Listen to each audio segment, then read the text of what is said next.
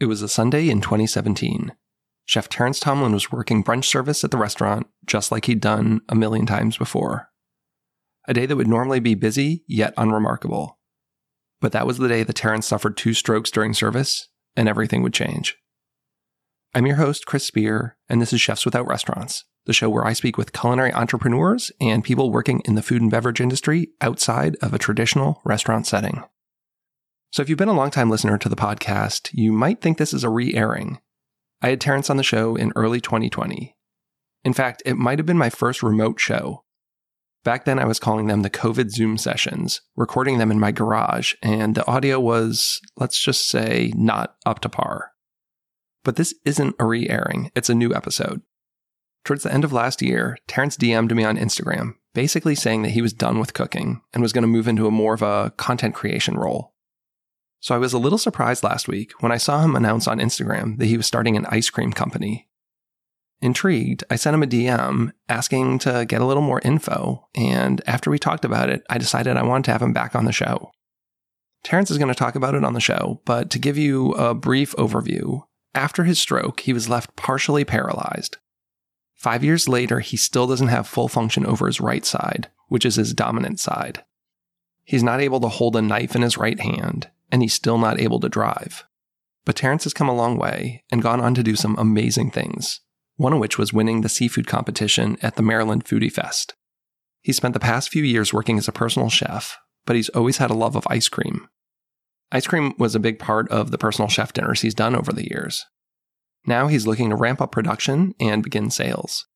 If you go to his Instagram, you can find more info about it, and right now he's crowdsourcing funds to help get it off the ground.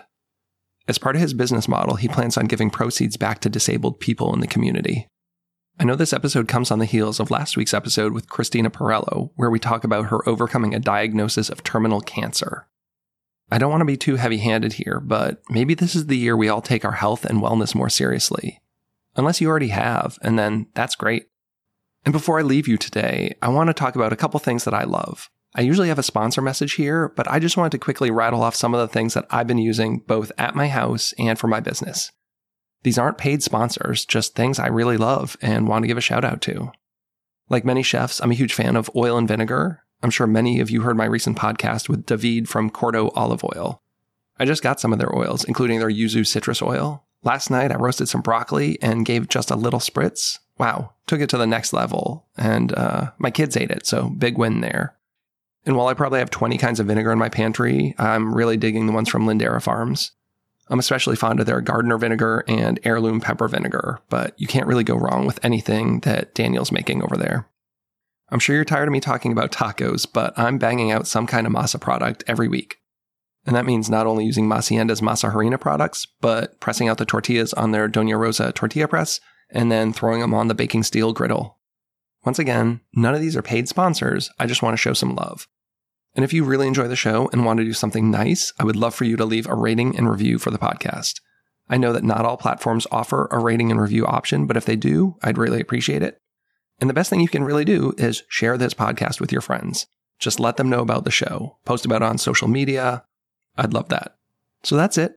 I hope you enjoy this episode and have a great week. Hey, Terrence, welcome to the show. Thanks so much for coming back. Thank you so much for having me.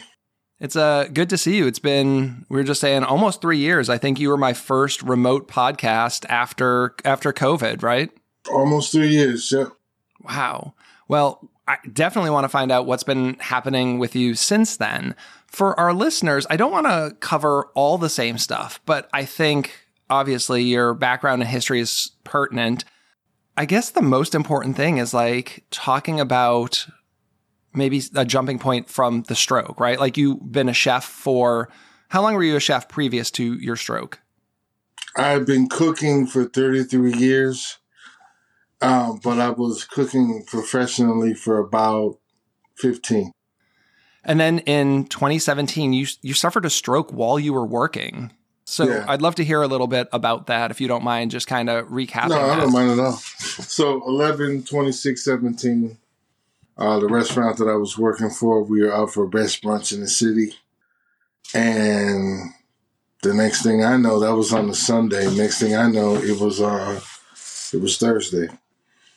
And I was completely paralyzed, but then my left side came back. My right side wouldn't. My right side is my dominant side. And this happened while you were at work? Yeah. So do you have any recollection of the rest of that day? I don't remember anything at all. It was like, sometimes I try to dig back into my mind and try to remember, but that just gives you a headache. You just, you know, and I've talked to other stroke victims and they've kind of said the same thing, because when it hits you, it hits you. But I try to find the beauty in all ugliness, and it is one of the most humbling experiences, because I get to look at the world from a different place. I get to look at the world from a handicapped person's place and how they would feel. Simple things like, you know, hey, you want to go, you know, let's take a drive. You know, my life isn't about taking a drive. I haven't driven a car in 5 years. So mine is, okay, got to call an Uber or a Lyft and got to cost it out and got to pace it out and stuff like that. The only thing that's been able to save me and keep me sane is my love and creations of food. So how long was it before you started getting back into cooking, right? So your dominant side, you're paralyzed. Can you talk a little bit about your rehab and what that process was like? Well, I was married and my ex-wife took off. During the rehab process? Yeah, she left me in November, which would have made 5 years that we were married, and it would have made 1 year anniversary for the stroke. So being left alone to my own, kind of being left alone to my own demise, kind of put a fire up underneath me to say, you know what? You're by yourself. You got to figure something out. And I started experimenting, making dishes. Hold on. Was there a period of depression there, though? Because it seems like, yeah. I mean, I don't know how I'd recover. You've already got this life-changing thing. Now your wife's left you in the midst of it. There must have been some period where, like, you weren't feeling life. Yeah, there was, but I did it while I was cooking. It was a therapy for me. But the thing that pulled me out of the depression was winning the Maryland Foodie Fest, the seafood competition with one hand. That's amazing. Truly amazing. And when I think about it sometime, I was leaving. When they called third and second place, I was like, okay. There's no way I won this thing. Because I was like, I was like, it's obvious that these people don't know about good cuisine and good food and classy food. So I'm going to leave. I need to worry about what's for dinner tonight. You know, I need to get back to my solitude where I feel the safest. And they called my name, and I was like, oh, God. What was that winning dish? That was duck fat seared scallops over a mango corn orzo with micro celery. And I had one of the judges, I'll never forget him, he said to me, he said, it was already a nice dish, but the micro celery set it off. Big shout out to Little Wild Things Farm in D.C., the only female-owned microgreen farm. I got that micro celery for them. And a lot of times I feel like microgreens are overrated and just an afterthought. So it's nice that you found one that really complemented the dish, because I'm not a huge fan of microgreens. I mean, you know what I'm talking about? Like, so often it just seems like an afterthought, like people just pitch it on there for a little color and it doesn't really bring much flavor-wise to the plate. But see, that's the thing. If you like that dish, micro celery, right? The dish itself started off with a mango and corn that had been put through the juicer and some smoked sea salt and heavy creams. It became an emulsion. So then the cob from the corn was boiled. The orzo was cooked in that water. So then you put something snappy and a different taste of celery mixed up in there. It just sets the palate off completely. The most unlikely things. I think if it wasn't for the micro celery, I don't think I did would have took a good look at me. It's quite a feat that you won, and I know the road to recovery to get there was not easy. What were you doing at that point, professional-wise? Had you gone back to cooking yet? Because because we'll get to that part in the story. You did become personal chef, private chef, and did a lot of that. But this was you weren't cooking at the time. This was just like cooking for the passion. I was doing it for the passion, for therapy, to let my peers know that I'm still alive. But I'm still doing things. It was just very, very personal. It's like Sundays I would get up and catch a lift to DuPont Circle's Farmers Market. And they just had all kinds of stuff out there. So I would just buy whatever I could afford. And they had stands that had proteins from like local farms, pieces of bison, ossobuco, all good stuff that, I can get. So long as it was like fulfilling for me to come home and make a dish on Sunday night, it really helped me get through a lot. And when did you decide then that you wanted to give this a shot, for your income, for your profession? I wanted to give it a shot again because the thing I worried about, let me say this. I worried about slipping into a whole cognitive dissonance type of thing. I talked to other chefs that were handicapped and lost extremities, legs, arms, fingers, stuff like that. And they told me, don't get so deep into it that you figure you can do it. And sadly, I did. And my judgment I question. I hired and partnered with some people who did not know what they were doing, and it wound up costing me money. Hard lessons learned, right?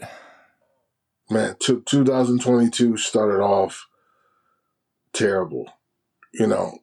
I long story short, I was doing a wedding. I had been working with the people for such a long time. And I hired these guys that were going to take care of stuff up front for me while I took care of the food and do what I was supposed to do. Messed the whole thing up. I wound up paying back a huge portion. And I really hung my head for a long time over that. I took that harder than having a stroke and being left abandoned. That really showed me something about me. That I could have all these life things happen to me, but I took it harder that I felt that I let somebody down. And I'm not the type to go, well, it was them. I took it all. What are the lasting effects from this stroke? Like, have you shown recovery? How far has the recovery come? I'm working on my right side. Right now, my right side is just weak. Can you grip a knife and hold things with it? Still no gripping a knife. But I can still walk with my right leg. But my right leg is also in a brace. So you're still dependent on people. Like if you go to do a dinner, you need sous chefs and people there to execute with you. Yeah, definitely. I've done a couple by myself, but I don't prefer to. I need a sous chef, somebody who is tolerant, somebody who understands. It's like this. If I had to learn from somebody like me that only has one hand but has a lot of experience, there's no excuse because you got two hands and I got one. There's no excuse. And I need to sit down every once in a while so I'm not fatigued. But there's still things that I want to accomplish. And I'm trying to get there. Well, I would love to talk about that because you and I have talked on and off for years on Instagram mostly. And you did send me a message saying that, you were kind of done. You had been uninspired about food. You were going to be a content creator for people with disabilities. You had spent 2022 chasing the dollar. Your book wasn't out. And it just sounded like you were basically sending me a message saying, I'm retiring. But then it sounds like you're not ready to retire. So, one, what changed? And two, what are you going to be doing? I talked to my chef. My chef is Matthew Morrison. He's the executive chef at the Congressional Country Club. He was the former executive chef at the Ritz-Carlton, Marriott Marquis, Ritz-Carlton, Dubai. You know, I've been with him. I've known him since 2004. And he's my chef. And basically, in a cluster of words, he was saying, you know, it's okay to take a break. Don't take on more. Because what happens with me is that I take on more than what I think I'm capable of. And then when it doesn't go right, I get depressed. So I have to stop that kind of behavior and only do what I can handle and plan better. And like Valentine's Day is coming up. A lady named Deportia. She called me up and she was like, look, I know you're retired, but can you show me something one more time? Okay. Did you cook all the way straight through 2022, like up through December and the holiday? Nah. When did you kind of stop then? Yeah, I kind of stopped. I would just do little things like I fed the girls at the ODU ladies hockey team, the Lady Monarchs. I would feed them like 3 times a week. You know, it just kept my chops up. I did more reading and stuff and learning about different kinds of foods. So it sounds like now what you're doing is you're transitioning it into an ice cream business, correct? Yeah, but the hard part is that I can't be a hypocrite to the people who I've taught. And let me tell you what I told them. People who I taught and people that I work with, but mostly people who I taught how to cook, they would try to get the catering thing off and make it happen. And they were like, you know, I just want to be low key. I want to be underground. I was like, dude, you don't get to choose that. The people do. Because as much as I want doing ice cream, right? Down in Virginia Beach, it does get cold out here. And I was doing lobster bits. I'm from New England too. They don't have a palate for a lobster bisque. So it went crazy. Because they were like, whoa, what's this? No crab? No. Yeah, you got crab and everything. That's fine. But we do lobster bisque. So I'm selling the lobster bisque like $15 a quart, $15 a pint. And they're buying it. So transitioning to the ice cream company, if you read the thing that I sent you, here's the thing. When I was abandoned and left alone, when I got home, way after I got home from the hospital, when you have to apply for a disability, it takes 8 months. And I remember not having nothing at all. Once I was left by myself, I had nothing. The culinary community and family chipped in to make sure that I was okay.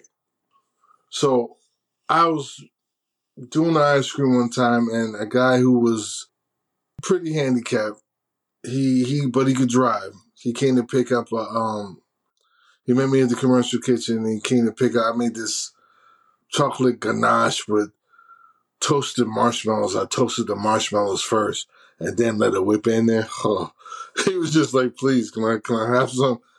And he didn't have all the money. And he was like, is there any way that you could cut him out? I said, go ahead. It's on the house. Go ahead. And he was so grateful, and he walked away. And I said to myself, you know what? I'm going to build this company, but I'm going to come up with like take $50 off of every $1,000 earned or whatever, however I'm going to break it down. But I'm going to put it into a fund called the Coming Home Fund to help stroke victims that are just learning how to put their pants on, are just learning how to set up a podcast. 5 years ago, I would have been standing here looking at the phone, and I would have got frustrated and say, forget it. You know, you lose all sense of power, problem solving and math, and you know, there's certain things. Everybody's just different. Yeah, when I won the Maryland Foodie Fest Seafood Award, if you ever seen the video, I couldn't walk that good, and I was so afraid walking up on the stage that I thought that I was going to fall. I try not to look at it too much. I can walk a lot better now, but back then, and just to have the award and hold it up over my head and listen to the crowd, I was like, man, I had to go through all this to get to this.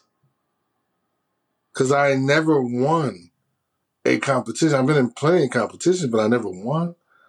The only competition I could put behind my belt, put under my belt, was I battled the Chef of the Year in Maryland, the former executive chef of Miss Shirley's, in a brunch competition. I was scared out of my mind. And all I was doing was pushing the best that I could. And again, I did not expect to win.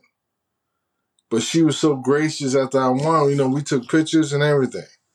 So your goal with the ice cream is to provide funds for those post-traumatic physical or mental disabilities. Yeah, whether it's paying some of your rent, whether it's getting you an Uber gift card, whether it's, you know, give you some groceries, something through DoorDash, something through something to help. Because when you have been left and you don't know, your cognitive skills aren't good, and you have all these emotions rushing through you, like resentment, and then you're nervous and your sensory changes.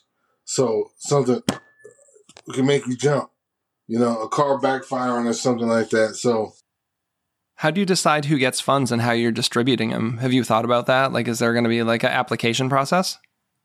Yeah, it'll be more like an application process. Or with me, with my customers, I get to know them. You know, I get to know them. And like, for example, during the pandemic, right? There's a few people that were buying from me that were like, hey, my such and such is sick. They got COVID. They can't taste anything, you know. So I knew from being in the hospital and trying to get my senses back, that like stuff like orange sherbet would help. So I started making, I made like 30 pints of orange sherbet. And every customer that called me, I was like, listen, do you know somebody who's suffering from COVID? Yeah, give them this. Give them this. Oh, but how much? Just give them this. So it turned into a more of a humanitarian thing. I mean, I've been blessed enough to still have enough skill to make something. So let me do what I can. Let me try to help them and show them that somebody really understands. You always hear that phrase, you know, you don't understand. No, I do. So you're looking to primarily contribute to your local area, which is in like the Virginia Beach, Virginia area. No, more than that. Honestly, I'm trying to do at least the East Coast. Are you setting this up like a nonprofit, or is it still going to be a traditional business? No, it'll that part of it will probably be a nonprofit. Like the ice cream is broken down into different flavors. I mean, the different brands. There's Tomlin's, which is the business. There's a new one called Chosen, and there's another one called Hey Baby. So I got to figure out which one of those is going to be the nonprofit. It's a work in process because getting the license from the Department of Agriculture takes 45 days. And that's why I'm getting started early. And I want to talk about the fact that you're currently doing like a crowdfunding to get this off the ground, which, you know, I'll make sure that we get that info out there for everyone who can find it. But if people want to contribute and help you get this business going, they can contribute. It's been going good. I mean, people are dropping, you know, a little bit of $20, $50 here, and it all helps because Mayflower Commissary Kitchen in Virginia Beach, just to be there. I mean, there's rent, there's raw materials. You know, I'm not going to make a custard. I have to find, well, I did find a high fat ice cream mix. And then, you know, you hook it up. Because, you know, it doesn't make any sense to be cracking egg yolks and be on the stove and adding vanilla and all that when you can Restaurant Depot sells a ice cream mix that you could buy. I think it's $80 for a case of 4 gallons, but I sell the ice cream for $20 a piece. You see what I mean? So it'll already sell itself. Yeah, I mean, geez, with the cost of eggs alone right now, it's ice cream's not going to get any cheaper anytime soon. Yeah, but what I tell people about eggs is that, you know what, that's fine, but understand that, you know, they price gouge. I was like, dude, I just talked to somebody on the phone before you. I was like, you live in Prince George's County, and they were like, yeah. I said, well, look out towards Bowie in Maryland. There's farms out there that would appreciate you coming there. I said, I'm not going to tell you how much they charge, but call me when you come back. So they went up there and sent me a text like, I had no idea. I was like, yeah. Catch the middleman before it gets to the store. Absolutely. And you get a better quality product. Yeah. What are your ice cream flavors? I know you talked about the banana being one of yours. Do you like, how many are you making? There's a chocolate avocado, there's banana pudding, there's peach cobbler. The strawberry shortcake has to be the best seller that I have because I taught myself how to make biscuits with one hand. And I make the biscuit, but I make them like a shortcake.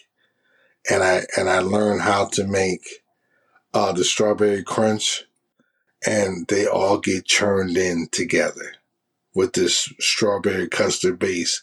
Like, this is one lady that buys them for me that's like, she doesn't even have, that's her lunch. She'll eat that. It'll fill you up. So there's chai tea, there's green matcha. There's the chocolate marshmallow I told you about. There's birthday cake. Birthday cake does really well because it's just, when you think of birthday cake, there is no template for a birthday cake, whatever somebody makes you for a birthday cake. And kids always love that. Like my kids always, when we go to an ice cream shop, like they end up getting birthday cake or one of those crazy colored ones. And birthday cake is almost always crazy colored. Right. The older community has been ordering butter pecan from me. During the holidays, I do sweet potato pie. That sounds amazing. How do you get the sweet potato flavor in there? Like, are you roasting sweet potatoes, peeling them, mashing them in there? I'll make the sweet potato pie. Like a whole pie, like a regular pie? But the filling, right? I'll put the filling into the custard and let it cook slow. But then I also bake the pie with the dough. So once it all cools down, once I'm churning the sweet potato pie custard mix, I stick the whole pie in there. So Thanksgiving was like, I'll take two, I'll take three, I'll take... Sounds awesome. I would be so down for that. I'm going to have to drive down there just to get some ice cream. It's been doing good. If you were a flavor of ice cream, what would you be? Like Terrence in ice cream form. What flavor is that? Tylenol. No. No, it would be a strawberry shortcake because it's complex and it's expensive. I actually jacked the price up on it because it's the most labor-intensive ice cream to make. Yeah, I guess if you're making fresh biscuits just for ice cream, that adds some time. Yeah. And that's the thing, because when the biscuits come out, they have to get the strawberry and vanilla, the strawberry and warm water and sugar that's been sitting overnight, they have to get that to get them soaked in like a traditional strawberry shortcake. The dinner that I got coming up in February actually has biscuits with the strawberry shortcake for two, but on the inside of it is the strawberry shortcake ice cream that's down inside of it. It's a very labor intensive, but I make it so that you never forget it. That's why I don't follow trends. That sounds amazing. We have been growing strawberries at home. We planted a patch 3 or 4 years ago, and there is nothing like when you get the best strawberries, right? You know, just going back to you having this stroke, right? Like, no days are guaranteed. And, I know it literally changed everything about your life. For those listening who maybe have gone through something like that, what do you want to tell them, or for people like myself who've never had to encounter that? Like, I just, you know, like it must change the way you live every single day. Your whole perspective on life changes. Everything. It could be, the sun is out. It's like 45 degrees right now. If it was a typhoon and it was raining, it would be a beautiful day to me, because there's nothing better than life. When you spent 6 weeks in the hospital, 6 weeks of uncertainty, it's easy to get up and say, okay, I got to run the store. I'll be back. What if you have to spend 7 minutes putting on your shoes? You can't just rush to the door. It takes time to get down the stairs. I would tell people this: be nice and be good to people that are handicapped. Don't look at them with pity. Just know that if you see them and they're still moving, don't look at them with pity. Look at them with pride and say, wow, because I could not sit down in that apartment in Hyattsville anymore. I couldn't do it no more. I couldn't do it. And I'm competitive, so I'm seeing everybody during the pandemic, and you know, I'm watching them. You know, make there's like a big egg roll trend. There's a this kind of trend, and they're doing this.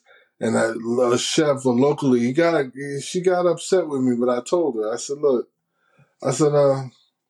if you were fish and you were in a fish tank, you know that's all you would see, right? What do you mean? I said, no, you would see things, you know, like a rock be turned over every once in a while that was done from another fish. But it's the same thing. I said, don't become a chef in a fish tank. I don't follow the trends. The trends start to follow you. When I did the banana pudding ice cream, it went crazy. And the hams and rolls, that's perfect. But then I started seeing, hey, try my banana pudding ice cream with caramel. And other folks would get mad. I said, don't get mad. That just means that you can't make a move until I do. So it's okay, because for everything that you're going to see me do, I got a million more. So it's all right. I'm at the age now. I just turned 53. I'm at the age now that I'm just like, you know what?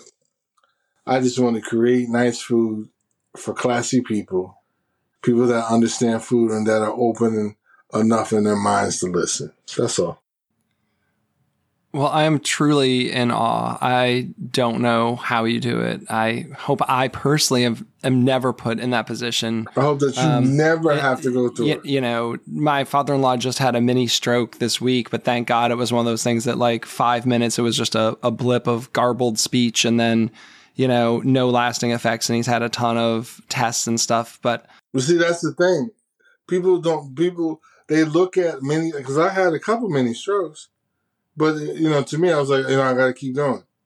If I would have listened to me right now today and been like, you know what, okay, no more cigarettes, no more greasy foods, no more this, more vegetables, more this, more this. No, I kept going until the next one, until finally the big one hit me. And then I'm like, oh my God, what happened? So people that have mini strokes that I've talked to, I tell them, I said, wow, listen, let me show you how not to have a big one.